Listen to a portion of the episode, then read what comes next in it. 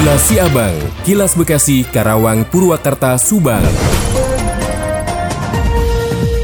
Dari Karawang mengabarkan, di penghujung bulan Juni tahun ini, Politeknik Kelautan dan Perikanan Karawang melaksanakan kegiatan pengabdian pada masyarakat Desa Tambak Sari, Kecamatan Tirtajaya, Kabupaten Karawang. Kegiatan yang dilaksanakan hari Kamis 30 Juni lalu, Politeknik memberikan pelatihan dan sosialisasi terkait keselamatan kerja pada kapal penangkapan ikan di Karawang. Tak hanya itu, Politeknik juga melakukan diseminisasi diverifikasi olahan ikan bandeng.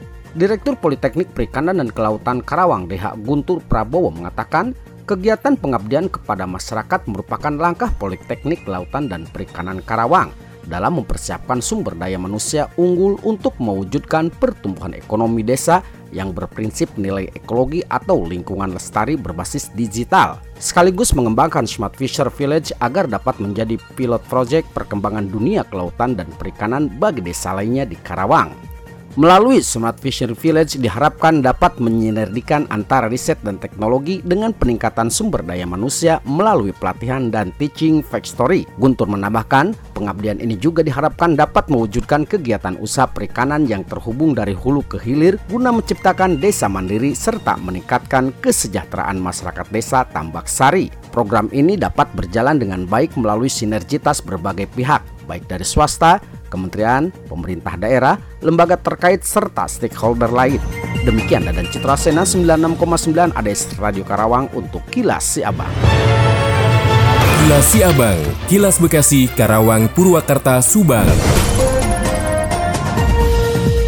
Dari Subang dikabarkan menjelang pelaksanaan Pekan Olahraga Provinsi atau Porprov Jabar ke-14, Komite Olahraga Nasional Indonesia KONI Kabupaten Subang menerima undangan hearing atau jejak pendapat dengan Komisi 4 DPRD Subang dan Disparpora Subang di Gedung DPRD Subang Senin kemarin. Dalam hearing tersebut dipimpin langsung oleh Ketua Komisi 4 DPRD Subang Ujang Sumarna yang didampingi sejumlah anggota 4 DPRD Subang lainnya. Hearing tersebut dihadiri pula oleh Ketua Praksi Nasdem DPRD Subang Hendra Purnawan, Ketua Umum KONI Kabupaten Subang Asep Rohman Dimyati beserta jajaran pengurus KONI lainnya, Disparpora Subang Tatang Supriyatna dan tiga cabang olahraga anggota KONI Kabupaten Subang, Faji Subang, Korfball dan Wushu. Ketua Komisi 4 DPRD Subang Ujeng Sumarna mengungkapkan hasil dari hearing tersebut setelah mendengar paparan langsung Ketua KONI Kabupaten Subang beserta jajarannya, pihaknya akan secepatnya memberikan rekomendasi kepada Bupati Subang ihwal rasionalisasi anggaran yang dibutuhkan oleh KONI Subang untuk meraih sebuah prestasi masuk 10 besar dalam gelaran Porprov Jabar tahun ini, di mana yang sudah digelontorkan khususnya menghadapi Porprov Jabar sebesar 35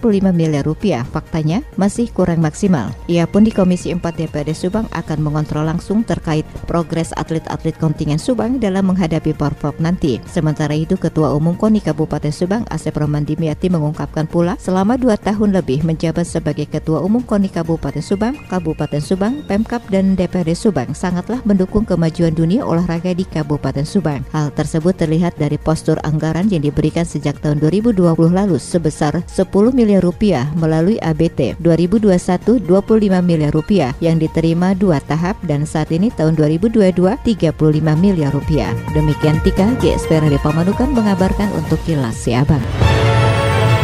Kilas Siabang, Kilas Bekasi, Karawang, Purwakarta, Subang. Rencana pemerintah Kabupaten Bekasi untuk bisa memperluas lahan tempat pembuangan akhir TPA Burangkeng, Kecamatan Setu, Kabupaten Bekasi mengalami banyak kendala. PJ Bupati Bekasi Dani Ramdan menjelaskan untuk memperluas lahan TPA, Pemkap Bekasi harus melakukan perubahan terhadap peraturan daerah atau Perda terlebih dahulu yang membutuhkan waktu yang cukup lama. Oleh karenanya pihaknya menyiapkan opsi lain yakni dengan cara merelokasi rumah di sekitar TPA agar perluasan dapat dilakukan. Selain dinilai tidak sehat, lahan bekas rumah tersebut akan dimanfaatkan sebagai lahan perluasan TPA. Pihaknya akan berkoordinasi dengan pemerintah pusat yang menjadikan sebagian lahan TPU untuk dijadikan tol Cimanggis Cibitung. Dani akan meminta pihak pengelola tol untuk dapat membantu merelokasi masyarakat yang rumahnya bersebelahan dengan tempat pembuangan akhir Burangkeng. Ardi Mahardika, Radio Dakta 100 UFM melaporkan.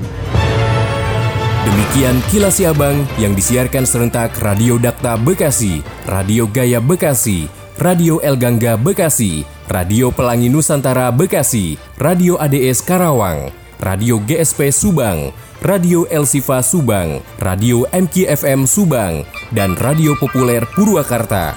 Nantikan kilas Abang selanjutnya.